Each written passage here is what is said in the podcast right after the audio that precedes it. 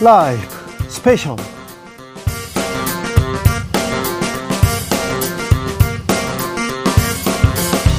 2023년 11월 4일 토요일입니다. 안녕하십니까. 주진우입니다. 토요일 이 시간은 일주일 동안 있었던 가장 중요한 일들 정리해드리는 그런 시간입니다.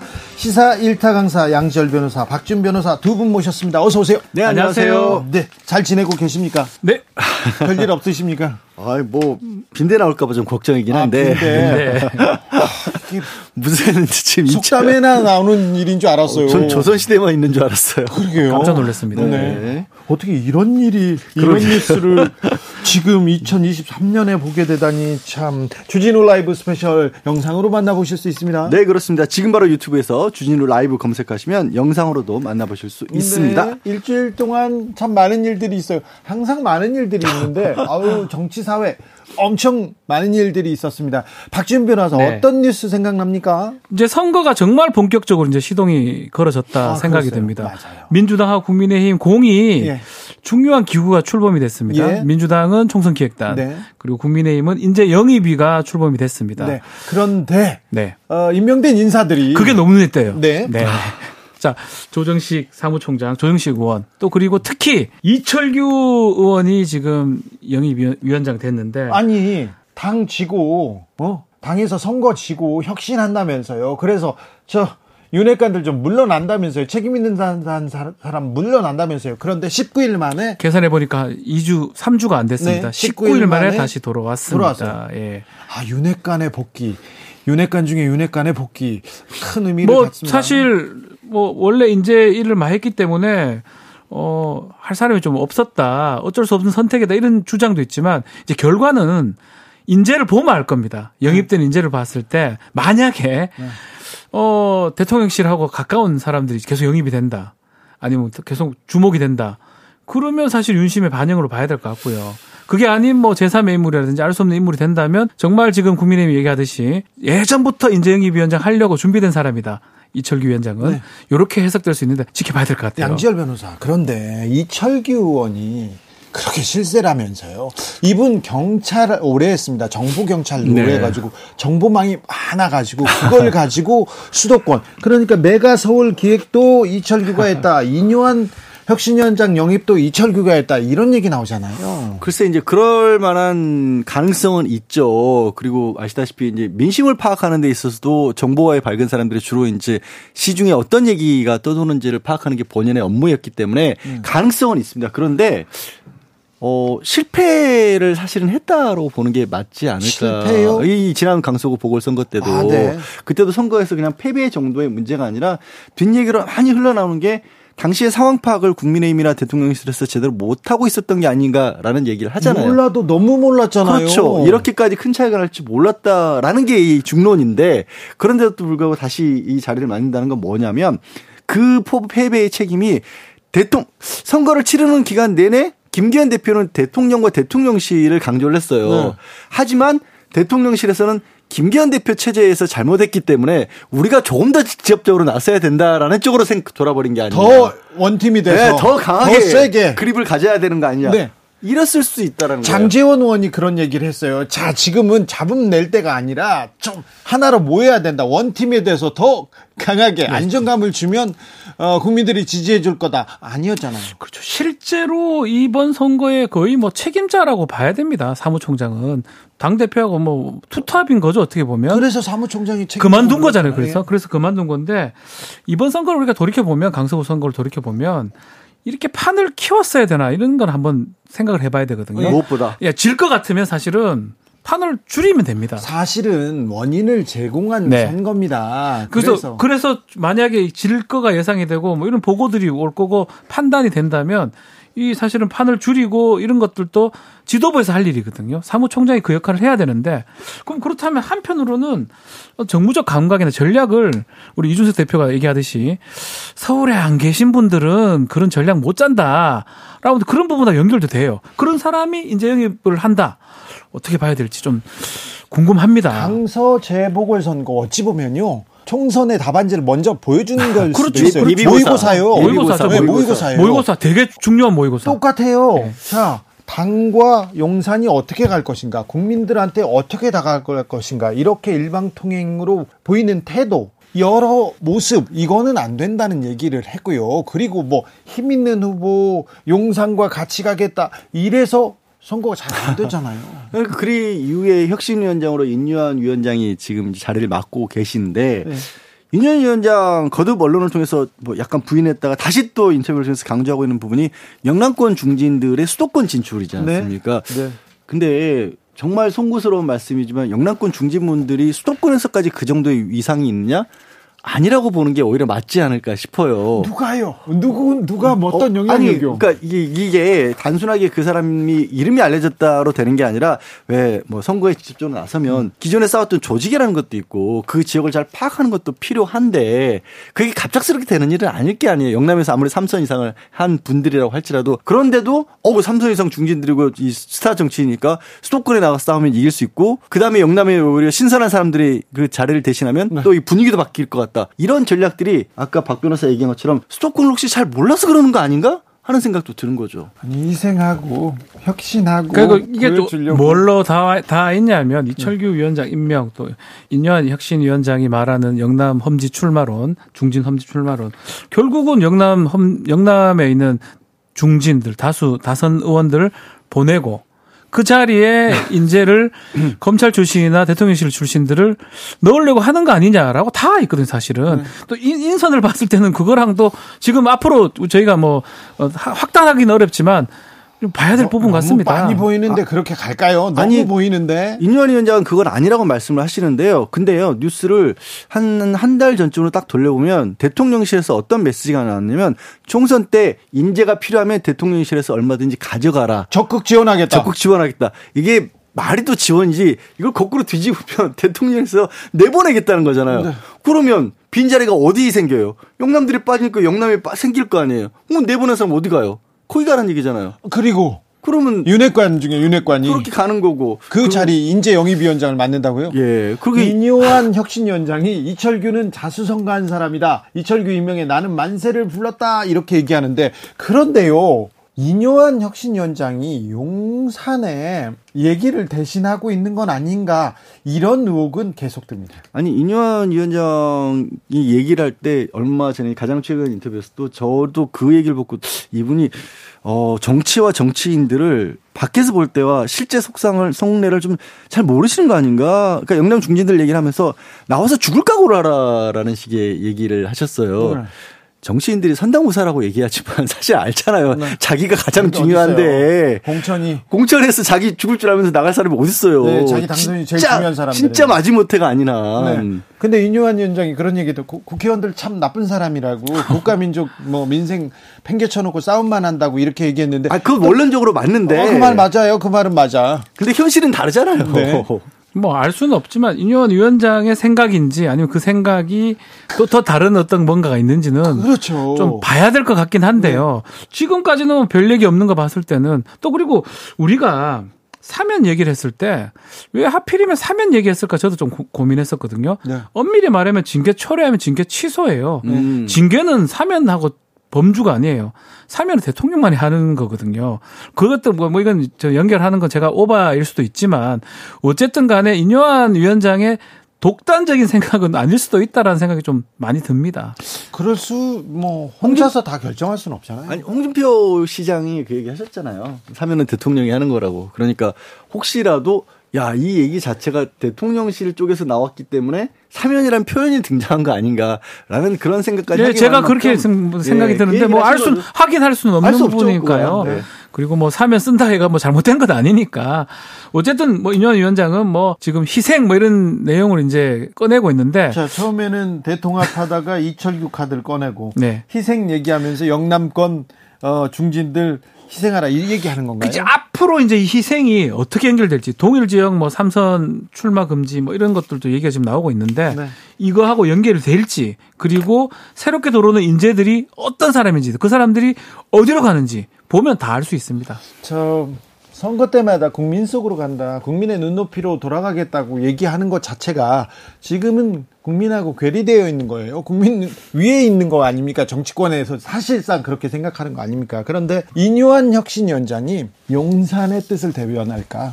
국민의 뜻을 대변할까? 혁신이라는 게 국민의 눈높이에서 이건 잘못됐어. 이건 바로 잡아야 돼. 이런 생각을 하나하나 구체화 시키는 건데 과연 이뇨한 혁신위원장의 길 어떻게 평가받을지 좀 계속해서 주목됩니다. 일단 국민의힘이 혁신위를 띄우면서 뉴스를 장악하고 아, 뉴스는 지금 완전 장악하고 있습니다. 네. 조정식 사무총장은 뭐 주목을 못 받아요. 네. 비슷해요. 사무총장이 총선 기획단장하고 또 이른바 또 친명 아니겠습니까? 네. 안에서는 뭐 비명이나 이 반명 쪽에서는 좀 왜 저 사람 쓰느냐 그렇죠. 반발이 많은데 친명 기획단이다 이런 얘기도 네, 나왔어요. 그런데 그럼에도 불구하고 뉴스가 그래 크진 않습니다. 네. 그 이유는 사실은 지금 뉴스는 국민의힘 특히 인요한 또 김포 이쪽이 좀 끌어가는 것 같습니다. 그렇기도 하고 뭐 비명계 쪽에서는 비판을 하지만 현재 그냥 일반적인 시각에 봤었을 때도 아 지금은 민주당에서 이재명의 시간일 수밖에 없다라는 어느 정도의 인식 같은 게 들어있기 때문에 네. 친명계가 주도권을 가진다라는 사실 자체를 가지고 어떻게 거기에 대해서 비판하는 것도 그 크게 뉴스가 안 되는 거죠. 아니, 어차피 그렇게 갈 수밖에 없는 거 아니야? 지금 아니, 선거 상황은? 이겼잖아요. 어, 그것도 그렇고. 저 사실 조정식 사무총장도 조정식 사무총장에 대해서는 지난번에 이제 체포동의안 가결 이후에 책임을 지고 조창장 장도 물러나야 된다는 얘기가 민주당 내에서 사실 많았어요. 네. 친명계 내에서조차도 많았던 인물이기 그래서 사의를. 표하기도 했습니다. 예, 그렇기 때문에 약간 좀 김이 빠져 있죠. 조정식이라는 인물을 데려왔다고 해서 바로 친명이다 이렇게 하기에는 또 무리인 측면이 있는 거예요. 그래요? 어, 어째 친명은 맞는데. 친명은 맞잖아요. 맞죠. 맞는데. 친명은 맞고 예. 그 당을 뭐 당을 뭐 자기 이재명 대표 어, 중심으로 이번 선거를 치르겠다 이렇게 해서 친명을 보냈다. 아, 그건 알겠어. 그러니까 그런데 그 끝인 거예요. 그런 네. 네. 예, 그런 거 뭐 어쩌라고 이렇게 네. 되는 거죠. 야, 저쪽은 그래 우리도 뭐 윤핵관 모셔다가 유, 뭐 윤핵관 중심으로 선거를 치를 거야 이렇게 얘기하잖아요. 그러니까 기- 결정적 차이는 강서 선거에서 네. 봤습니다. 네. 한쪽은 어, 승리의 성적표를 받았고요. 한쪽은 패배의 성적표를 받았으면 똑같이 하면 안 되죠. 자 이렇게 예. 똑같이 인사가 났는데 조선일보에서도 아니 있습니다. 지고 혁신한다면서 깜짝 놀랐어요. 당에서 이런 식으로 인사하면 어떻게 하냐 이렇게 사설을 아 큼지막하게 썼더라고요. 그래서 자 아무튼 국민의힘 민주당 다 총선으로 갑니다. 11월 12월 혁신 경쟁에서 개혁 경쟁에서 누가 이기느냐 그 다음부터는 이제 마구 달리기 시작할 거고요. 공천되고 예. 근데 11월 12월 매우 중요한 한국 정치사에 매우 중요한 두 달이 될 겁니다. 주진우 라이브 스페셜 본격적으로 시작해 봅니다. 이번 주 가장 핫한 뉴스는 자, 윤석열 대통령이 국회에 갔습니다. 더불어민주당 이재명 대표를 만났습니다. 아, 사실상 정부 출범하고 첫 번째 대화를 나눴는데 윤석열 대통령이 고개를 속이는 모습도 이렇게 보였습니다. 자, 대화의 물꼬 틀까요? 협치로 갈까요? 정치 복원될까요? 그래서 다 여모저모 물어봤습니다. 김병민, 장경태 두 최고위원 그리고 김용태, 류호정, 용해인 의원과 이야기 나눠봤습니다. 국회에 가서 대통령 이재명 대표 만났습니다. 고개 숙이기도 했고요. 아, 다 돌아다니면서 악수도 하더라고요. 자, 어떻게 느끼셨습니까? 먼저 장경태. 일단 전 양두구육 연설이다 이렇게 말씀 좀 드리고 싶은데요. 네. 그러니까, 그러니까 이제 국민 안전을 이야기하면서 어떻게 이태원 참사와 오송 참사를 이야기하지 않을 수 있겠습니까? 그러니까 국가 경쟁력과 여러 투자를 이야기하면서 인재 양성을 이야기하면서 R&D 예산 삭감하고 또 벤처 투자 삭감하고 그래놓고 그냥 쇼잉만 한 이 악수하고 다닌다고 해서 국회를 존중하는 게 아니거든요. 네. 정말 진정한 의미의 이 이재명 대표와의 영수회담을 비롯한 국회의 어떤 본회의 표결을 통한 거의 입법권을 좀 더 존중해 주셨으면 예를 들면 양곡관리법에 대해서 거부권 행사하셨죠 해임 건의에 대해서 거부하셨죠 그러니까 이러지 말고 악수를 청하실 거면 제대로 된 정치적 행위를 해주셨으면 좋겠습니다. 물론 행위 정책이 중요하긴 한데 이번 연설에서는 전 정권 탓도 없고 어, 공산 전체주의도 없더라고요. 지금 이런 상황에서 공산 전체주의 얘기하셨으면 정말 그 그건 정말 그건 아니지 않을까요? 얼마 전까지 했는데요. 자, 김병민 최고. 예. 연설에서 봤듯이 지난 정권에 있었던 문제들을 사실 언급하려면 얼마든지 할 수 있죠. 지금 있는 고금리 상황 그리고 현재 있는 부동산의 문제라든지 있는 많은 문제들이 결국은 지난 정권에서 기인했기 때문에 근데 그런 내용들을 싹 다 덜어냈다는 것 아닙니까? 현재 있는 민생의 어려움들을 생각해서 여당과 야당이 함께 협치해서 나가야 되는 중요성들에 대해서 아마 인식을 한 것 같고요. 야당 의원 한 명 한 명 찾아다니면서 악수하고 했던 그 태도의 진정성은 아마 민주당도 인지를 하고 있을 거라고 봅니다. 첫 술에 배부를 수 있겠습니까? 이제 만나서 상임위원장당과 함께 오찬도 했고 또 주기적으로 좀 만났으면 좋을 것 같은 이런 메시지들도 피력했기 때문에 네. 이제야 비로소 여야 협치에 관한 물꼬가 좀 튀는 것 같고 손을 내밀었을 때 함께 손을 잡아주는 모습을 국민들이 기대하거든요. 근데 손을 내밀었을 때 손을 툭 쳐내버리는 것 같은 모습을 민주당 지도부가 보이는 것은 적절치 않다 생각합니다. 빨리 영수회담 하시고요. 또 2대1 회담도 좋습니다. 김기현 대표께서 어, 주선을 하셔서라도 저는 대통령과 어, 이재명 대표의 만남이 뭐 48조 만나놓고 막 정상회담이라 하고 이러면 안 되잖아요. 그러니까 막 원어브 진짜 오부 요인들 다 모여가지고 열대 명 모여 있는 곳에서 갑자기 이재명 대표의 만남이 있었다 이렇게 포장하실 게 아니라 정말 진정성 있는 저도 그걸 좀 다시 한번 기대하겠습니다. 윤석열 대통령과 이재명 민주당 대표 시정연설 전에 환담도 했습니다.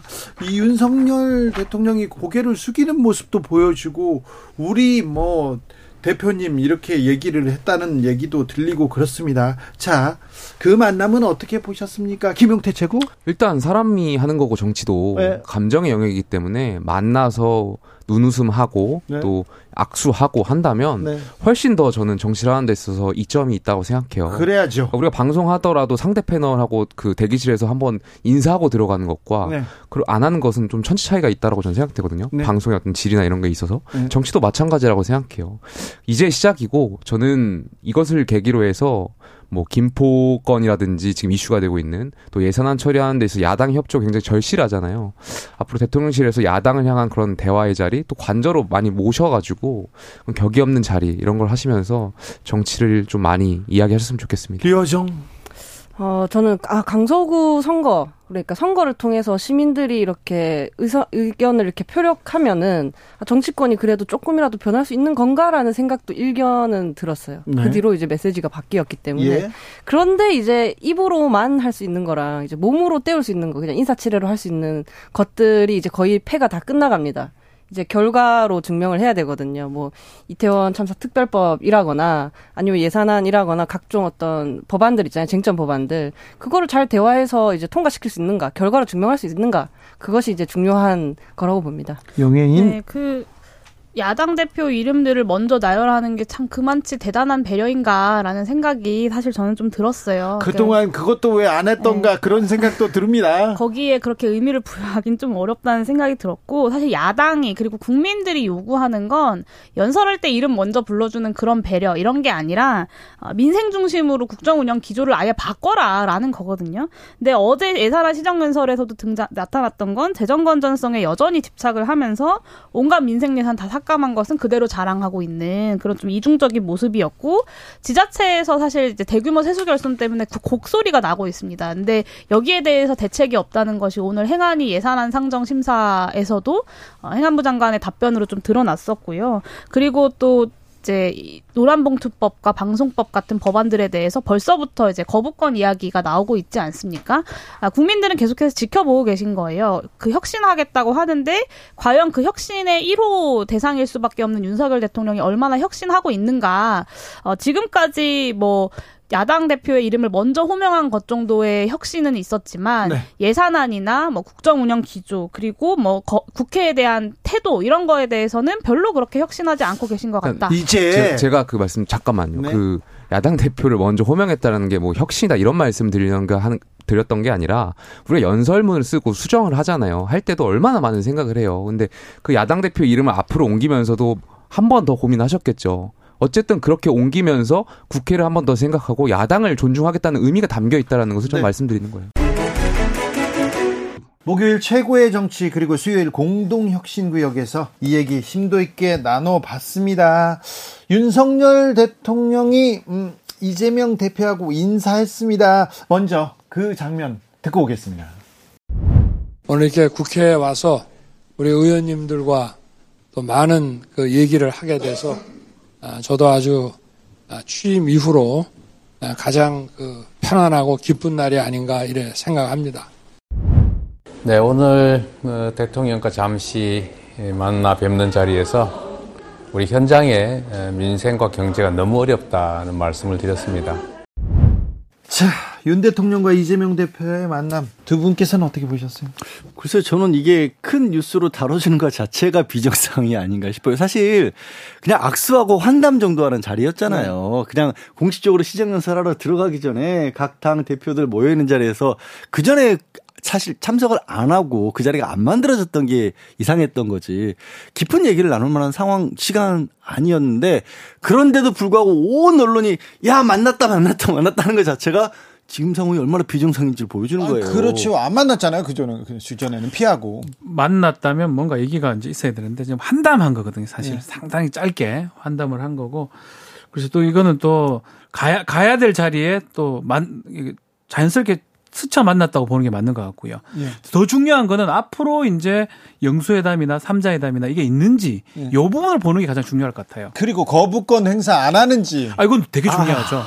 뭐 중요한 법들이 노란봉투법이라든지 방송법 앞으로 이제 본회의 가게 되면 뭐 필리버스터 한다고 하더라도 어, 민주당이 다수당이니까 야당이 다수당이니까 통과될 가능성이 높고요. 그거 갔을 때 만약에 그법 행사하느냐 안 하느냐 네. 이건 사실 전국이 급냉될 가능성이 있는 사실 거거든요. 사실 강서구청장 선거 때 그때 뭐 했습니까? 신원식, 유인촌, 김행 이분을 네. 이렇게 올려놓고 올려놓고 통과시켰지 않습니까? 그러니까 말보다는 그런 행동이 나와야 돼. 행동은 사실 그대로예요. 협치란 행동은 지금 그러거든요. 거부권 행사하는 거, 네. 인사를 어떻게 하는 거, 또 그리고 음 여러 가지 법률에 대해서 뭐 하는 거 그런 것들을 좀 봐야 되는데 그런데요. 그걸 봐야 알 것 같습니다. 저는 달라질 것 같지가 않은 게 최근에 이제 대통령이 주로 이제 정치적으로 좀 뭐 선거 이후에 그런 어떤 위기라고 해야 될까 이런 걸 느꼈는지 민생을 굉장히 강조하고 있어요. 그러면서 뭐 여러 자리에서 했던 얘기들을 보면 근데 민생을 강조하긴 하는데 그래서 나온 해법으로 제시한 게 예를 들면 야 이거 중대재해처벌법 너무 어려워하고 있다 기업으로 민생, 운영하는 민생을 분들이. 얘기하면서 그다음에 김영란법 그거 액수가 너무 그 너무 낮아가지고 이걸 좀 완화해야 되는 거 아니냐 이런 말씀들을 주로 하시거든요. 그러니까 여전히 기업 쪽에 더 가까운 얘기들인 거예요. 민생을 얘기하면서도. 기업보다는 사장님입니다. 사장님, 기업도 아니고 사장님. 사장님 쪽입니다. 그러니까 그 사장들에게 더 가깝다 보면 지금 얘기한 중대재해처 아 저기 노란봉투법이라든가 음. 이런 거는 또 사장님들이 싫어하는 법이에요. 최저임금 얘기는 안 나오고 있지만 그 얘기도 이제 곧 논의를 해야 될 텐데 다 싫어하는 얘기들이라서 그게 거부권을 행사를 안 할까? 이제 거부권 막 꺼내시면 안 됩니다. 근데 그게 본인이 하셨던 얘기랑 안 맞잖아요. 그러면. 자, 그런데 보세요. 네. 대통령이 갈 자리에 갔어요. 국회 가서 시정연설 해야죠. 음. 갈 자리에 갔고 고개를 숙이고 악수만 해도 칭찬을 받아요. 대화만 해도 칭찬을 받아요. 국민들한테. 자, 얼마나 좋아요.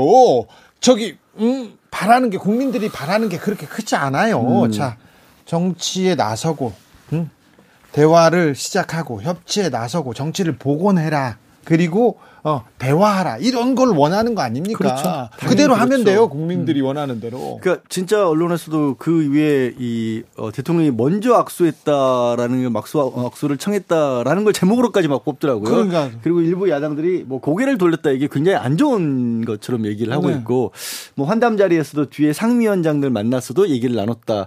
그러니까 그 얘기처럼 오죽이 그런 것들이 소통이 사실 여의도 정치권과 부족했으면 그런 부분들을 언론이 칭찬할 상황이냐 말이죠. 거기서 조금 더 나갔으면 좋겠는데. 그렇죠. 문제는 한 발짝 더 나가면 돼요. 더 나가는 방향들이 자꾸 엇박자들이 생겨요. 기존에 얘기했던 거랑. 예를 들어 아까 민생 얘기했으니까 음. 최근에 가장 크게 정책과 관련해서 비판받았던 게 R&D 예산 줄이는 거였어요. 근데 R&D 연구자를 만나서 어떻게든지 이거 저 걱정할 수 없게끔 만들겠다라고 말씀을 하셨는데 그 예산이 뒷받침이 안 되면 그게 무슨 소리예요? 사실은 R&D 관련해서는 뭐 십몇 프로 뭐 상당히 많이 줄었어요. 제가 정확하게 수치를 못 봤는데 상당히 많이 줄였는데 알다시피 예산안은 정부가 짜가지고 국회에 올리면 국회가 증액을 못 해요. 예. 갖거나 감액을 할 수 있습니다. 그런데 네. 대통령 또 최근에 R&D 관련된 분들을 만나서 네. 아주 뭐 잘해주겠다 이랬는데 안 맞아요. 사실은 말이. 국회하고 뭐 국회에서 그럼 올릴 수도 없는 상황인데 R&D 예산은 지금 그 감액된 대로 가버렸는데 이 부분은 좀 맥락은 안 맞는 것 같습니다. 맥락이 맞지 않는다. 그 그래도 조금만 하면 점수를 딸 수 있을 텐데 아주 많이 원하지도 않고 조금만 그렇죠. 조금만 국민들한테 이렇게 다가가는 모습, 국민의 어, 삶, 민생을 챙기는 모습만 보여줘도 아, 그래도 그런, 데 저희가 변화했다 이렇게 생각할 거예요. 그 부분을 굳이 이제 이런 부분들을 제가 지적을 한 이유는 뭐냐면 그 동안에 뭔가 앞뒤가 안 맞는 모습들이 여러 번 있었거든요. 그러다 보니까 국민들도 이제 단순하게 한 번 말만 가지고는 그냥 고개를 끄덕일 정도는 아니라는 거예요. 나선 것 자체는 좋은데 나선 것만으로 되진 않고 실질적인 뒷받침이 내지는 변화하는 부분들이 보여져야지 아 진짜로 달라졌구나라는 생각을 할 만큼 지금 벌써 1년 반 넘게 쌓였잖아요. 그런 자, 부분들이. 민생 위기, 경제 위기입니다. 그런데 어, 야당에서는 뭐 이재명 대표는 아, 정책 기조를 바꾸면 경제 정책 순위만 바꿔도 3% 성장할 수 있다 이렇게 얘기를 하고 있습니다. 그리고 위기임으로 위기임으로 적극적으로 재정에 나서야 된다. 정부가 역할을 해야 된다 이렇게 얘기하고 있는데 안 된다. 재정 더 못 푼다. 아, 윤재욱 원내대표도 고물가 현상 끝낼 방안 생각은 하지도 않고 국민 고통을 이유로 세금만 더 풀자고 한다. 조삼모사 만도 못하다 이렇게 얘기하는데 네. 그래서 바뀔 것 같지 않습니다. 큰 재정 기조. 아니 지금 경제부처에서 내놓는 희한한 용어가 등장을 했어요. 건전재정이라는 음. 얘기를 해요. 다 제목이 건전재정이라고 건전재정이라고 해요. 사실은 긴축재정인 거거든요. 명목은 좋았어요. 명목은 그동안에 정부에서 불필요한 부분들의 예산 낭비되는 부분들이 있기 때문에 그걸 줄여서 이 그 국가가 가지고 있는 부채 줄이겠다 이런 명목인데 그 기조를 바꾸지 않기 위해서 건전 재정으로 싹 이름을 바꾼 이유가 뭐냐면 지금같이 경제적으로 좀 힘든 상황에는 사실은 이게 좀 더 풀어야 되는 게 원론이거든요. 원론적으로. 그래서 우리 얘기를 넘길 수 있게끔 만들어야 되는데. 그런데 어, 사람들은 이렇게 생각하는데 이 정책 기조를 바꿀 생각이 없어요. 그렇죠. 없죠. 또더 궁극적인 좀 문제는 세수를 다 이제 많이 거둔 다음에 해야 되는데 못 거둔 세수가 상당히 많습니다. 세수는 펑크 났어요. 그러니까 긴축을 하려면 세수를 다 받은 다음에 긴축을 해야 돼요. 그게 논리적으로 맞아요. 지금 연말인데 예. 11월인데요.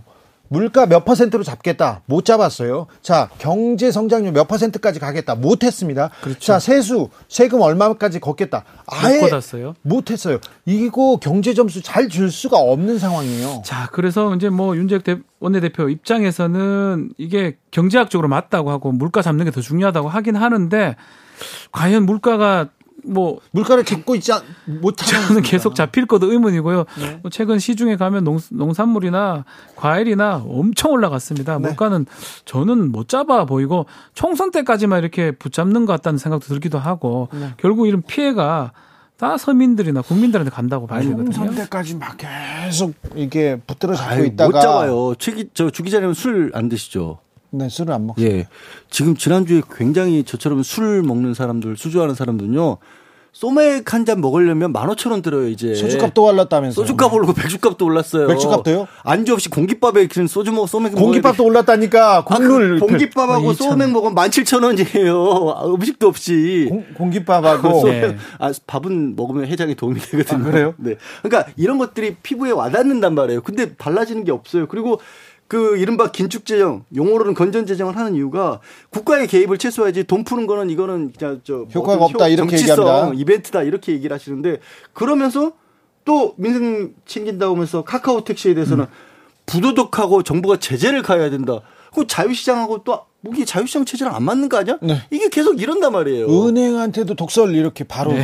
쏟아내고요. 일부 국민들은 독과점이라고 또 네, 얘기를 하고 일부 국민들은 네. 어, 맞는 소리다 이렇게 박수치는 사람도 있습니다. 음. 그러니까 전체적인 이게 기조가 안 맞다는 거예요. 네. 자, 자유시장 경제냐 아니면 좀 어, 통합하거나 어떤 컨트롤하는 그런 거냐. 그러니까 두개 다 그냥 약간 이쪽 저쪽 그냥 필요할 때마다 그냥 얘기하는 것 같다는 생각이 들어서 자, 이제 문제라는 거예요. 음. 대통령 씨가 지금 국민의힘 민주당도 마찬가지입니다. 국민한테 지금 잘 보이려고 국민을 위한 정치를 하고 있는지 계속해서 묻고 싶습니다. 여러분께서는 지금 주진우 라이브 스페셜을 듣고 계십니다. 주진우 라이브 스페셜 이번 주 윤석열 대통령은 지방 시대를 열겠다, 진정한 지방 시대 만들겠다 얘기합니다. 그런데 국민의힘에서는요, 서울을 확장시키겠다, 어, 경기도 김포 시 서울로 편입시키겠다. 이 어마어마한 이슈를 던졌습니다. 자, 수도권에서 김포, 김포라, 김포라고요? 구리는요, 과천은요, 의왕은요, 다 여기저기에서 손을 들고 있습니다. 자, 총선용 카드인 것 같은데요. 국민의힘에서 던진 메가 서울 카드. 어, 떤 이슈가 되고 있는지 자 이혜훈 전 의원 그리고 이소영 더불어민주당 의원과 이야기 나눠봤습니다. 김포를 서울로는 어떤 전략인 건가요? 김포를 서울로 서울로 얘기하면서 지방 지방 중심 이제는 지방 시대 이런 얘기를 하는데 이게 무슨 말인지 잘. 근데 이건 사실은 이제 네. 국민의 힘이 시작했다고 다들 이제 알려져 있는데 네. 실은 이게 국민의 힘이 시작한 게 아니고 네.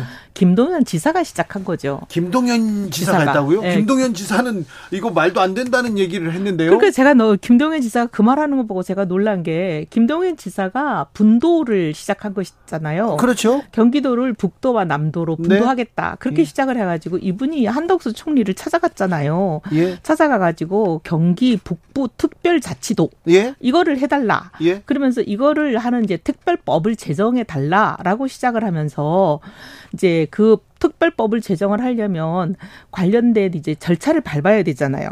그 절차를 밟는 거를 하겠다. 그러시면서 이분이 뭐라고 얘기를 했냐면 그거를 하는데 필요한 이제 관련법 하려면은 주민 투표를 시작해야 되잖아요. 예? 그거를 하겠다고 이제 허락해 달라 이러면서 그거를 하는데 김포는 이제 뺐어요. 경기 북도에서. 경기 북도에서 김포는 뺐는데 김포에게 선택권을 주는 걸로 그렇게 했잖아요. 그러니까 김포 사람들이 가만 생각해 보니까 자기들은 선택권을 갖는데 경기 북으로도 안 가고 남으로도 안 가고, 가고 서울로 가겠다 이렇게 하고 그러면서 이제 경기 김포 사람들이 생각해 보니까 우리가 경기 북도가 되는 것보다는 어, 경기 북도 김포가 되는 것보다는 서울 김포가 되는 게 더 낫지 않겠냐 이렇게 살살 여론이 돈 거잖아요. 그래가지고 갑자기 이게 그냥 확 급불사를 타버린 거 아니에요. 그래서 이 사람들이 모여서 얘기를 하니까 근데 해필이면 김포시장이 국힘 소송이란 말이죠. 그리고 이 사람들 얘기가 슬슬 도니까 이 국힘 서울 김포시장이 국힘에 가가지고 우리 그냥 서울로 갈래요. 이렇게 하니까 당 대표가 어 그래 이렇게 받아버린 거 아니에요. 그래서 지금 국민의힘은 네. 국민의힘은 어 그래 그러면 우리 받아줄게 이렇게 된 거고 해필이면 서울시장이 또 국힘 소속이니까 네. 국힘 소속 서울시장은 어 그럼 검토해 볼게 이렇게 돼버린 거야. 아니 그런데요 김포도 음. 서울로 가고 싶고 구리도 서울로 가고 싶고 고향도 서울로 음. 가고 싶고 성남도 가고 사실 다 성남 수, 수도권은 서울로 가고 싶다 이렇게 생각하는 사람들이 좀 있어요. 다 대다수는 아닙니다만 음. 그렇게 생각하는 사람도 있는데 어떻게 보면 이제 김동연 지사가 엉뚱한 불을 붙여버린 거죠. 또 김동연 지사가 불, 불을 지는 거. 김동연 지사는 이거 국토 갈라치기 하고 있냐 정책은 사라지고 정치만 남았다 하면서 반대 입장 밝혔거든요. 음, 본인이 북도와 남도를 나돌리다가 일이 이렇게 가버린 거죠. 그런데 경기도 음. 지사들은 역대 음. 북으로 남으로 이렇게 음. 얘기하면서 권역을 좀 어 뭐 권역을 바꾸겠다 행정 개편에 대해서 음. 구상안을 발표했어요. 근데 이제 사실 어떻게 보면 이제 네. 행정구역이라는 게 행정기관의 권한이 미치는 범위를 행정구역이라 그러는 거잖아요. 네. 근데 행정구역이라는 거는 뭐겠어요? 경제활동을 support하는 거잖아요. 네. 근데 경제활동이 뭐겠어요? 그 경제 활동이라는 거는 보면 지금 김포 지역을 놓고 보면 인구의 85%가 서울로 출퇴근하는 사람들 아니에요. 예. 근데 그 경제 활동을 support 어떻게 해주는 게 가장 효율적이겠어요? 그래서요. 서울로 간다고요? 이거 서울 사람들은 동의할까요? 김포 사람들은 동의할까요? 그리고 다른 경기도 사람들은 동의할지 이건 굉장히 예민한 문제 같은데. 예, 예민한 문제예요. 사실은 총... 이제 총선에 표를 얻자고 했다 이렇게 보기는 어려운 게 이게 표는 또 계산이 꼭 그렇게 간단하지만은 않을 거예요. 국민의힘한테 유리하지만은 않을 것으로도 보여요. 예, 저는 이거 표는 굉장히 복잡한 문제일 거라고 봅니다. 김포를 서울로 편입시키겠다. 갑자기 오 총선 앞두고 급부상합니다. 어떻게 들으셨어요?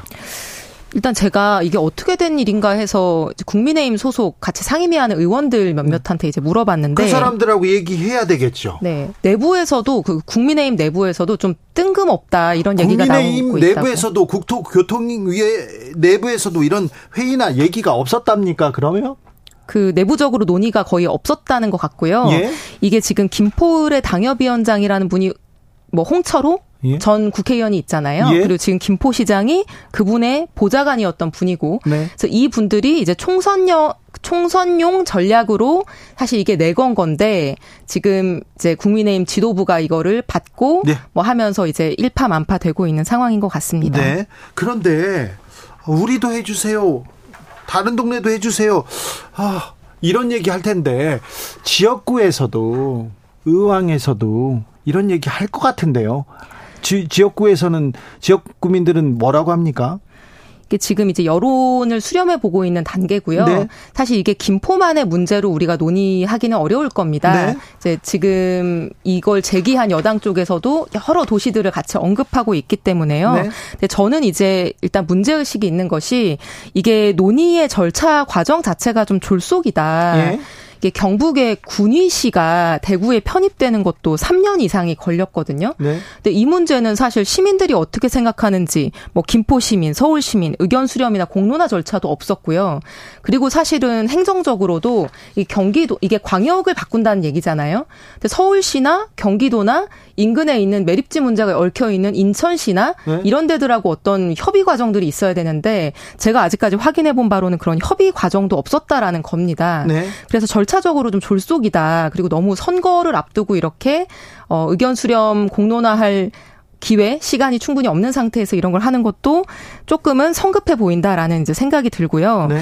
내용적으로는 지금 이제 민주당 내에서도 토론을 하고 있습니다. 민주당은 토론을 먼저 하겠다고 했어요? 그리고 정책적으로 검토할 점이 있죠. 왜냐하면 사실은 메가시티 구상이라고 하는 거를 먼저 내건 것이 민주당이거든요. 네. 얼마 전에 이재명 대표도 이제 국회에서 연설하시면서 우리가 쭉 얘기해 왔 던 5극 3특 체제로 전국의 어떤 체계를 좀 개편해 나가겠다 이런 말씀을 하셨는데 그게 이제 전체적인 기조가 메가시티 구성 그리고 자치권 강화 이 두 개거든요. 네. 그래서 이런 차원에서는 저희도 충분히 검토해 볼 수 있는 것인데 문제는 이 부분에 대해서 시민들이 어떻게 생각하는지 그 장단점은 뭔지 이런 것들을 확인하고 시민들한테 알려줘야지 사실 이제 그 의사 결정을 할 수 있는 거고요.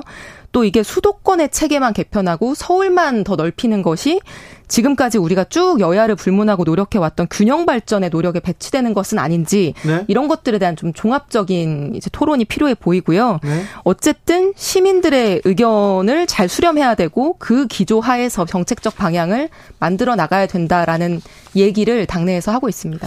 네. 아무튼 지방 시대 얘기하고 지방 균형 발전을 얘기하는데 수도권 과밀화 이게 맞는 말인가 이런 얘기도 합니다. 메가시티를 그린다면서 계속해서 어, 오세훈 서울시장도 그렇고요. 국민의힘에서는 TF도 꾸리고 뭐 특별법을 내겠다고 바로 이렇게 속도를 내는데 이게 속도를 낼 만한 일인지는 좀 지켜봐야 되겠습니다. 네, 그리고 이제 광역화 메가시티 뭐 생활권 이런 얘기를 하고 있는데요. 네. 문재인 정부에서 추진해 왔던 부울경 메가시티는 국민의힘의 반대로 지금 여당의 반대로 이제 무산이 됐던 거 아니겠습니까? 왜 그 동네 메가시티는 안 되고 왜 서울 메가시티는 되고 이게 이건 어떤 기준이 있습니까? 그래서 이게 수도권만의 문제가 아니라 우리 이제 전국의 전체적인 체계 이거를 지방 균형 발전과 우리 어떤 미래를 위한 여러 가지 구상을 담아서 이제 차분히 논의해야 되는 부분인데 네. 이런 것들을 너무 정략적으로 지금 성급하게 제시하는 것이 아닌가라는 생각이 좀 듭니다. 네.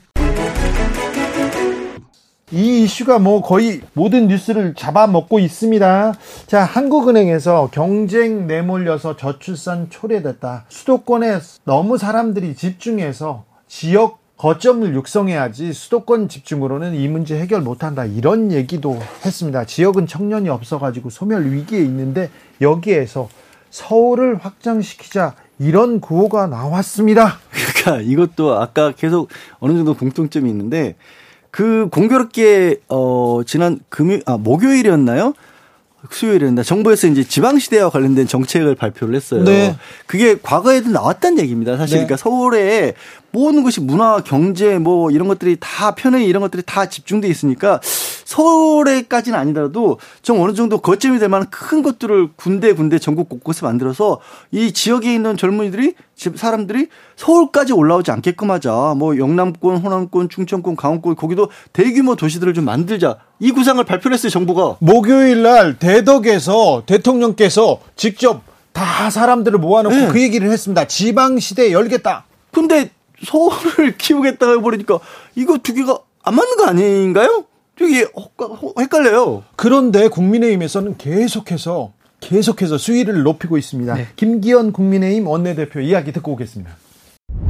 김포시가 시민들의 의견을 모아가지고 우리는 서울시를 편입하겠다 하는 절차를 거치신다면 우리 당은 적극적으로 당정협의를 통해서 김포시를 서울시에 편입시키는 절차를 진행하겠다.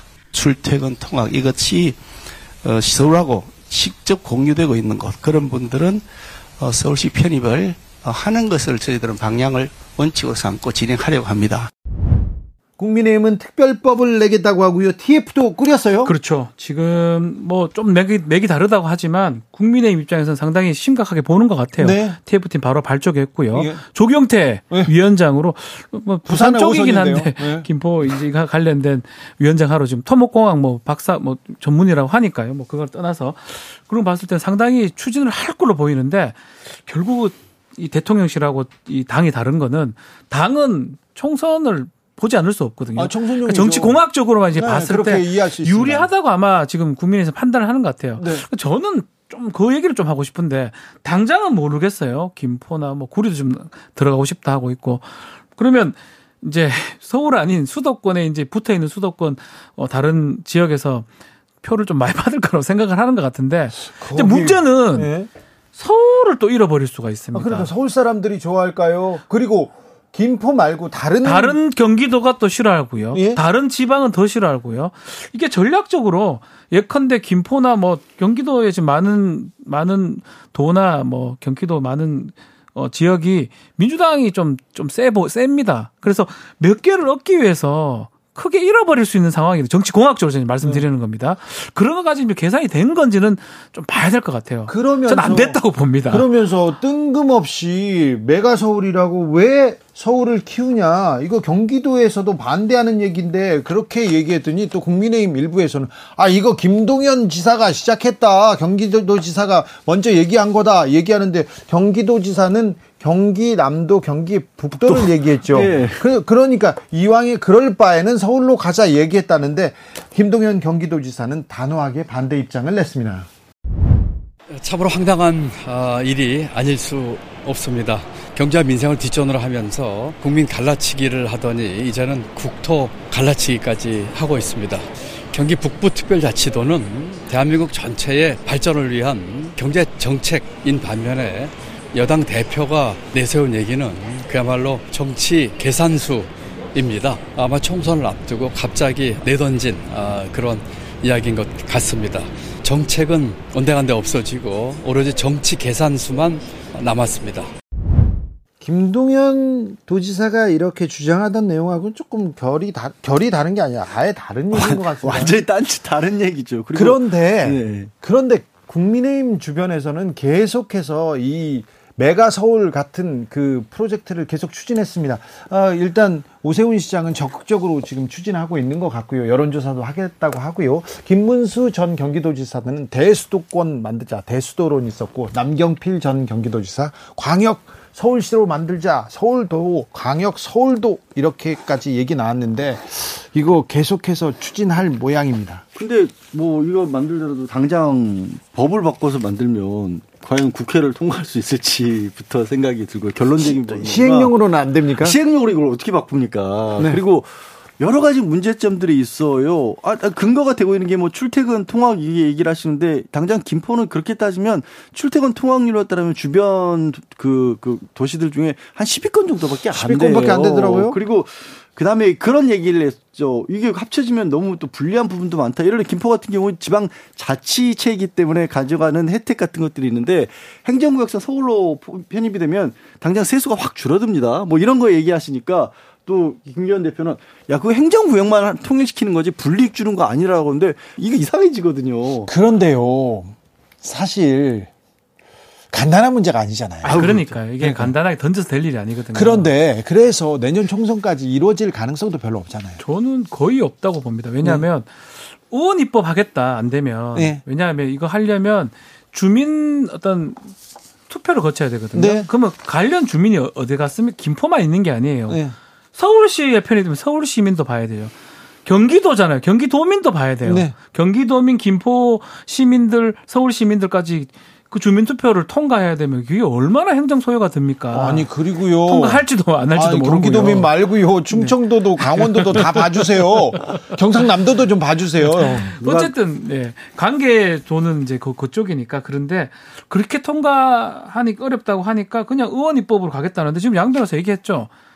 민주당이 다수석이에요. 그 통과가 매우 어려운 상황이거든요. 그런데 김포시, 김포군에 이렇게 거주하는 주민들은 찬성하고 나설 수 있어요. 아니, 근데 뭐 일부는 또 찬성하실 분들도 분명히 있겠죠. 올랐다, 집값이 올랐다 나왔어요. 그런 얘기가 나오는데 글쎄요. 과연 이게 전체적으로 그만큼 플러스 마이너스를 따져봤을 때 그게 과연 김포의 의견만으로 좌우될 수 있는 일일까인 거고 국민의힘 쪽에서는 한 발 더 나가는 것 같더라고요. 아예 그런 식으로 해서 광역으로 주변 도시들을 늘려가지고 구리에서 손들고 나왔어요 벌써. 어, 우리도 늘리 고 여론조사 하겠다. 아까 얘기했던 그 영남권 중진 스타들 있지 않습니까? 그런 분들을 거기로 보내자. 서울 서울 다. 아 조경태 의원 그런 예, 생각인가요? 예. 그래서 아니 지금 뭐 어떻게 이 선거판에 지금 국민 민심을 읽고 있지 이게 통할까? 굉장히 의아하고 현실 실현 가능성도 그렇게 높지는 않아 보이는데 이 효과는 있는 것 같아요. 지금 아 약간 그뭐 지난 강서구 보궐선거 이후에 여당이나 정부에 대해서 좀 비판적이거나 아니면 좋지 않은 어떤 시각들이 좀 있었다라면 그런 뉴스들이 나올 틈이 없어졌어요. 아, 그렇죠. 뉴스는 여기로 다 쏠리버리는 아, 효과가 네. 있어요. 그건 분명히 있는 것 같아요. 예전에 이제 노무현 대통령 때 이제 이 지방 이전, 수도 네. 이전 그때는 어떤 이념이나 관념이 확실했어요. 지방으로 이제 가야 된다. 아니, 서울 집중화를 해소해야 된다. 그 얘기는 지금 몇십 년째 지금 도 하고 있잖아요. 있죠. 지금도 윤석열 그 대통령도 그 얘기했습니다. 아젠다로 얘기를 하고 있는 부분인데 그래서 맥이 닿아 있어. 뭐 결국은 이제 뭐 관습헌법이니까 뭐 위헌이다 이래가 못 갔던 건 있는데 근데 지금 이제 어 국민의힘이 지금 얘기하고 있는 경기도하고 이 서울 메가시티 이 부분은 그거하고도 좀 다르거든요. 지방 분권이나 이거 다르고 다만 비슷하던 메가시티 이런 부분인데 부울경 메가시티가 좀 백지화 좀 된 적이 있습니다. 그리고 이리저리 해석해 보면 결국은 내년 4월 총선하고밖에 연결이 안 돼요. 총선 때까지 뭐가 붐을 일으키려고 하는 것처럼밖에 안 보이고 더 어떤 하려면 사실은 오랫동안 준비를 했다는데 두 달 전부터 했다는데 두달 전부터 준비될 일입니까? 이건 정말 몇십 년 준비해도 될지 안 될지 하는 그런 아주 큰 사업인데 좀 빠른 거 아닌가 생각이 듭니다. 국민의힘에서는 그래도 이슈를 던졌다고 좋아합니다. 저는 그냥 어 농담반 진담반으로 뭔가 큰 뉴스 하나가 나오잖아요. 네. 이게 언제 이런 얘기가 있었지 할지도 모를 것 같아요. 아 그래요? 저도 지금 잠깐만 의사 정원 문제 어떻게 됐죠? 발표한다 그랬잖아요. 발표, 발표 아직 발표 안 했잖아요. 발표하겠죠. 아니 한다고 하지 지금 쏙 들어갔네. 또 뭐 양평 고속도로도 지금 사실 뭐 최상병 문제도 있고 쏙 들어갔네. 그런 게 다 들어갔어요 사실. 네. 그런 효과는 분명히 있어서 다른 뉴스 나오면 이게 조용히 없어질 수 있을 것 같다고 이번 주, 네 이번 주 또 세월호 관련해서 대법에서 해경 지휘부 그 누구도 책임을 묻지 않는 그런 판단이 나왔습니다. 말단 정장은 책임을 졌는데요. 아 세월호 사건을 보면 국가는 그때도 없고 지금도 없다. 이런 얘기가 생각이 남이다 떠오릅니다. 대통령이 국회 한번 왔다 가자. 그리고 또 김포를 서울로 한번 외치자마자 다른 뉴스들이 싹 사라졌어요. 그런데 어, 다음 주도 그럴까요? 아, 자, 다음 그, 주 신문 일면 한번 지목해 보겠습니다. 저는 양 변호사님 말씀을 하셨지만 다른 이슈가 나와요? 얘기가 이제는 저는 그렇게 오래 가지는 못할 것 같아요. 일주일 만에 사라진다고요? 제가 이제 뭐 시사 방송에 가보면 네. 느낌이라는 게 있잖아요. 네. 메가톤급은 아니에요. 사실. 메가 서울을 외쳤는데 메가톤급은 네. 아니다. 이름만 메가지. 네. 이게 사실은 그 논의의 어떤 부분은 거의 거의 그 이상은 없거든요, 사실은. 그래요? 저는 그렇게 봅니다. 그렇기 아니, 때문에 더 이상은 안 나올 것 같아요. 근데 국민의힘에서 네, TF팀 꾸린다. 그 다음날 위원장 놓고 특별법 낸다. 그리고 또 다른 거 여론조사 한다. 얘기하면서 뉴스는 만들지 그래도 않을까요? 집권 여당인데요. 그 네. 했는데 하, 일주는 가야죠. 네. 그런 의미에서 이번 주가 지금 갔다고 저는 보거든요. 그래요? 예. 이미 다 끝났다고요? 아니 뭐 아예 뭐 없어질 건 아니지만 네? 다른 뉴스가 나오면 덮을 가능성이 매우 높다 이렇게 자, 생각이 됩니다. 그럼 다른 뉴스는 뭐가 나올까요? 그래서 다른 뉴스는 뭐 저희가 예측하기 어렵지만 저는 오히려 네. 오히려 지금 뭐 이준석 대표 제가 계속, 계속 얘기를 하고 있는데 네. 이준석 대표 움직임이 심상치 않고 심상치 않죠. 예. 자 이뉴한 혁신위원장 계속 정치 선배 이준석 만나주세요 하는데 손을 뿌리치고 김종인 전 비대위원장을 만났습니다. 네. 분명 신당 얘기를 하셨을 텐데. 그거 아니고는 만날 이유가 사실 없거든. 그냥 네. 만나서 밥 먹을 리는 없는 거 아니겠습니까? 네. 봤을 때 뭐 징계도 취소됐고 결단의 시간은 점점점 다가오는 것 같아요. 그런데 이준석 전 대표에 대한 징계 취소했어요. 그래가지고 이준석 전 대표 지역구가 노원이잖아요. 네. 나 노원 나가겠다. 그러면 국민의힘에서 손을 들어줄까요? 저는 오히려 국민의힘에서 그걸 기다릴 수도 있을 것 아, 같아요. 아, 기다린다? 예, 그래서 거기 말고는 갈 데가 없게끔 만들어 버릴 수도 있을 것 같아요. 그래요? 예, 노원이 그렇게 인석 어, 대표에게 어, 좋은 데는 아니에요. 네. 그래서 인석 대표가 지금 저도 박 변호사랑 약간 생각이 비슷한 게 다음 주쯤 무슨 얘기가 나올 수도 있다라는 게 징계 취소하고 너 노원가 하는 순간 인석 대표로서는 안 해. 할 수 있을 것 같아요. 아 그래요? 나갈래 차라리. 그럼 아예 이게 메가톤급 뉴스가 됩니다. 네, 차라리. 이준석 어. 대표 이런 행. 그래서 뭐 그러면 결국 탈당 다음에 신당하고 연결되는 거니까요. 아니 너 노원 나가 그러면 국민의힘한테도 괜찮은 카드고 이준석 전 대표한테도 아니죠. 아니죠. 괜찮은 카드 아닙니까? 어, 무난해 보 국민들에게 무난해 보일 수 있다는 생각이 들 수는 있지만 이준석 대표의 입지를 굉장히 줄이고 발도 묶어버리는 거죠. 네. 그렇게 해놓고 당내에 들어와 놓고 지역구는 노원을 한정시켜 놓고 노원이 만만한 데도 아니고 당내에 들어왔으니까 이미 징계받은 전력도 있는데 너 자꾸 다른 소리 하지 마 이렇게 할 수도 있잖아요. 네. 입을 이, 이 대표가 바랄까요? 입이나 행동을 묶어 놓을 수 있으니까 본인 그, 입장에서는 그리고 국민의힘이나 저 윤핵관들 입장에서는 그럴 거예요. 아니 저 젊은 정치인 뭐 그렇게 얘기 안 할 텐데. 아 저 이진석 뭐?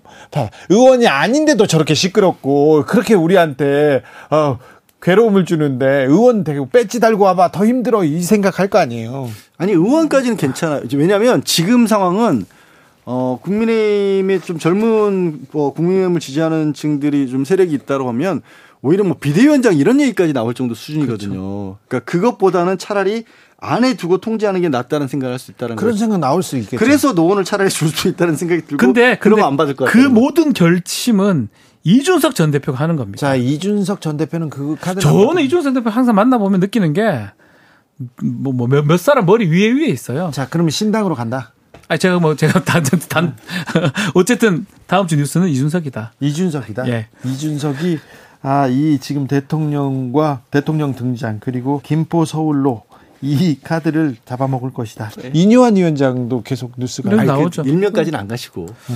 나오긴 나오겠습니다. 네. 예. 네. 그럴까요? 뭐 혁신한 3호, 4호 이제 이제 왜 기대를 안 해요? 기대 기대 기대가 안 됩니까? 기대를 기대, 왜안 해? 박지원 기대하고 있습니다. 저는 기대하고 있는데 아니 권한이 있어? 주어진 게 크게 있어 보이지 않아요. 예. 그분이 말씀은 많이 하시지만 네. 진짜 뭘 팍 바꿀 수 있는 권한이 과연 있을까 싶어서 그런 거죠. 기대하고 있다고요?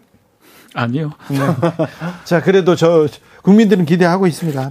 자, 인요한 혁신위는 또 어떤 혁신의 얘기를 할지 그리고 말과 행동이 아, 다르지 않기를 또 바라고 있습니다. 주진우 라이브 스페셜 여기서 인사드립니다. 양지열 변호사, 박지훈 변호사 감사합니다. 네, 고맙습니다. 고맙습니다. 저는 다음 주 월요일 오후 5시 5분에 돌아옵니다. 지금까지 주진우였습니다.